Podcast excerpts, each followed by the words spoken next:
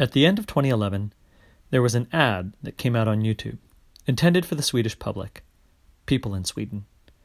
At first glance, it seemed to be a commercial for a high quality, smooth liquor from a company called Tamen. Sophisticated drink for a sophisticated drinker. But about halfway through, the true nature of the ad is revealed. Take a listen. For six generations, the House of Taman has created an exceptionally smooth experience. It comes from carefully selected ingredients and the purest spring water. Taman, smoothness in a bottle.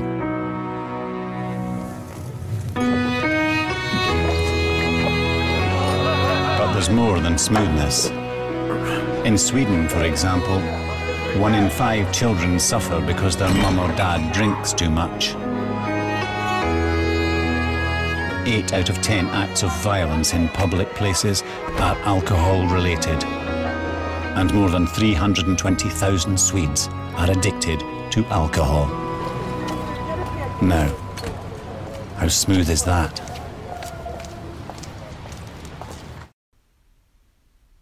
As it turned out, Tamen isn't even actually a brand of alcohol. It's made up.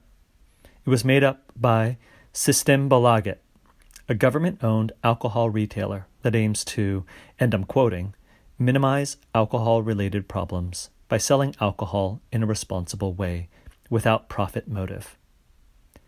In a really catchy way, System Systembolaget's ad captures attention surrounding alcohol that's familiar not just to the Swedish people, but to Americans as well. And it's this How should we think about, talk about, and consume something that is simultaneously glorified and vilified?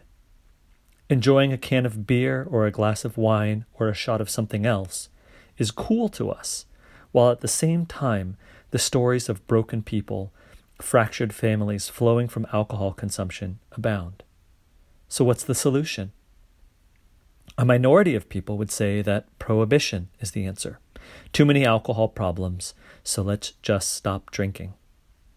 The majority would argue that education and good habits are the answer. We need to drink responsibly. I think that's the answer, answer Systembolaget is presenting. Is that the right answer for Christians? Well, I actually think we need to back up. Maybe the question they're asking how should we think about, talk about, and consume something that is simultaneously glorified and vilified is the wrong question for Christians to ask.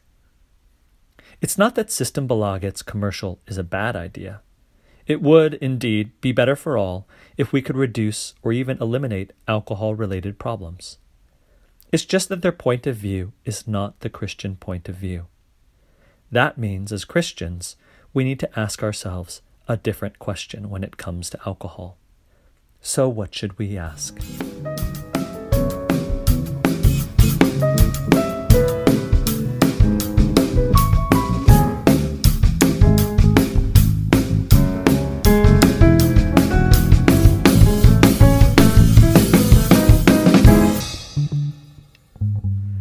Welcome to the seventh episode of Season 2 of Breadcrumbs, our youth ministry podcast at Bread of Life Church. I'm Jason Lowe, the youth minister at Bread of Life. This season, we are talking about the theme sacred versus secular. When we label certain activities as sacred or as secular, have we really considered how that influences the way we see the world? Have we thought about how it might hinder our faith? Is it even right or accurate to use such labels? This month, we ask the question how should we think about, talk about, and consume alcohol to the glory of God? And that's the question that I think that Christians need to ask when it comes to alcohol. Now, one answer to this question is that Christians should not drink alcohol at all. The abundance of problems associated with alcohol are enough to consider drinking wrong, and that any serious Christian should not drink. Another says that there's no law against drinking in the Bible, just drunkenness. So we have freedom in Jesus to drink if we want to. But both of these answers are actually answering a different question. They're not answering, how should we think about, talk about, and consume alcohol to the glory of God? They're answering the question, is it okay for Christians to drink or not? If I'm a Christian, is it permissible, morally justified for me to drink alcohol? The answer to this question is quite simple. There is, in fact, no law against drinking alcohol. As many discussing the issue have pointed out, Jesus turned water into wine. And at the Last Supper, Jesus took a cup of wine and said, This cup is the new covenant in my blood, which is poured out for you. The Bible doesn't encourage drinking alcohol, but it also does not prohibit it. Drinking alcohol is not wrong. But is that all there is to the matter? It is if we're asking, is it okay for a Christian to drink? But that's not what we're asking. We're asking, how should we think about, talk about, and consume alcohol to the glory of God?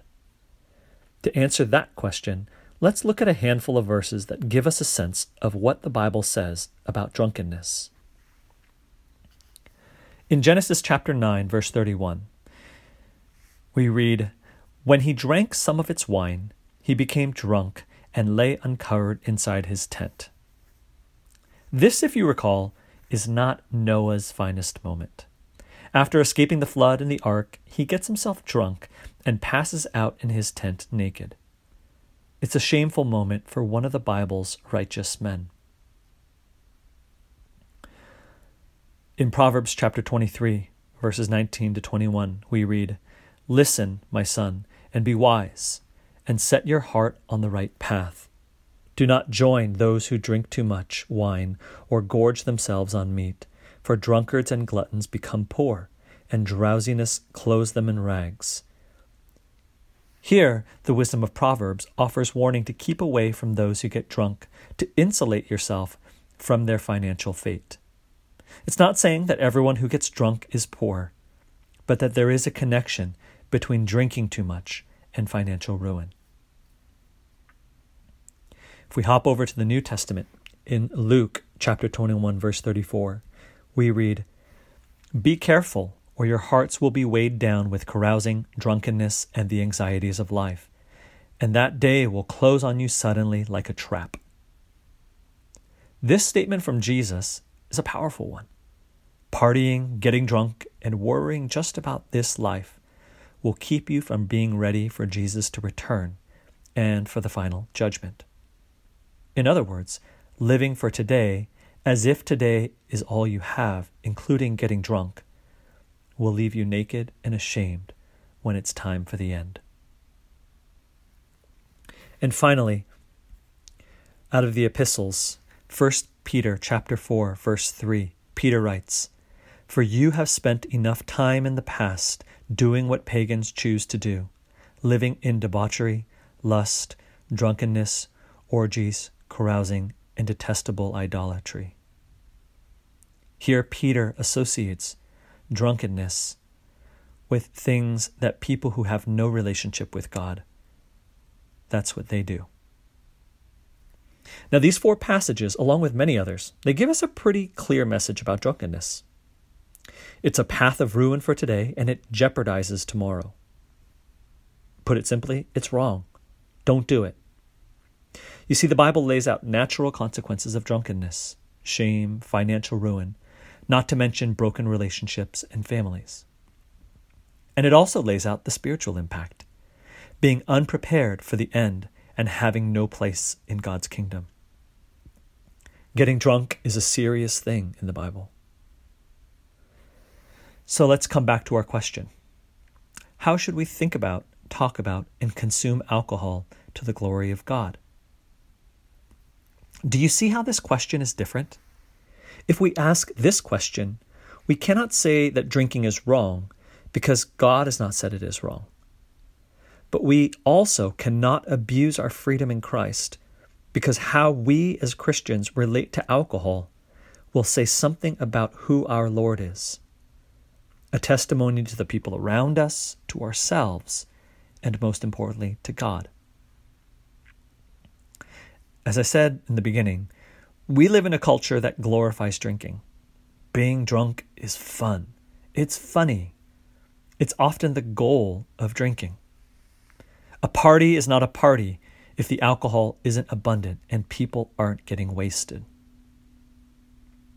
Strangely, we have commercials and marketing campaigns to warn of the consequences of getting drunk, and those whose drunkenness hurts those around them are terrible villains in our society.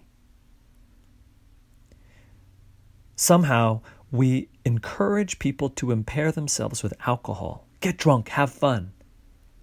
But then we villainize them when their impairment leads to destructive choices. But instead of trying to figure out how we fit into the tension of our culture, we need to think differently. To drink or not to the glory of God means that you and I adopt an approach to alcohol that embodies God's truth more than anything else. If you decide that you will abstain from drinking, be clear that you do not abstain because, because it is the holier choice to make. Guard yourself against the danger of legalism that will surely encourage you to look down on Christians who do drink. If you decide to drink alcohol, be clear that drunkenness and its effects cannot be disconnected from drinking. Each time you drink, you put yourself in danger of drinking too much and bringing shame on yourself and on the name of the God you belong to. To help think through this, I'll offer a few thoughts to consider for those who do, when they're of age, decide to drink. But before I do that, I want to leave you with two passages. The first is a warning, and the second is, I think, both a commandment and an encouragement. First, 2 Corinthians 5:11. Paul writes, "But now I am writing to you that you must not associate with anyone who claims to be a brother or sister, but is sexually immoral or greedy, an idolater or slanderer, a drunkard or swindler. Do not even eat with such people." It's a powerful warning that all of these things, including drinking alcohol to the point of drunkenness, has no place amongst God's people. It doesn't belong in God's kingdom. And then second, 1 Corinthians chapter 10 verse 31. So, whether you eat or drink or whatever you do, do all to the glory of God. If you decide to drink alcohol, or if you decide not to, our whole lives and the choices that are before us, the choices that we make, the ways that we approach or think about something like alcohol, should ultimately be for the glory of God. That's our first priority. As promised, here are a few takeaways from our discussion. First, our legal drinking age is 21. To drink before that doesn't relate to our Christian approach to alcohol, but it does violate our Christian approach to human government and national laws. Don't do it. Second, drinking alcohol is not wrong. To equate it with sin pushes us into a legalism that is dangerous for our souls. You can be a Christian and drink alcohol. Third, drunkenness is wrong. The Bible is clear about it. Consuming alcohol to the point of intoxication is something that a Christian should never do. Fourth, our culture treats alcohol as a means to drunkenness. We drink to get drunk. This is the mentality for many we might socially drink with. I remember when I was in college, there were students on my floor who would go out and party. But before they would go out and party, which inevitably included a lot of drinking, they would have alcohol in their dorm room, alcohol they'd snuck in, and they would drink in their rooms before going out so that they could get a little bit drunk before drinking some more. And this is a dangerous place to find yourself because in that place, one drink is not enough. If you only drink one drink, you'll be in the minority and you'll hear about it.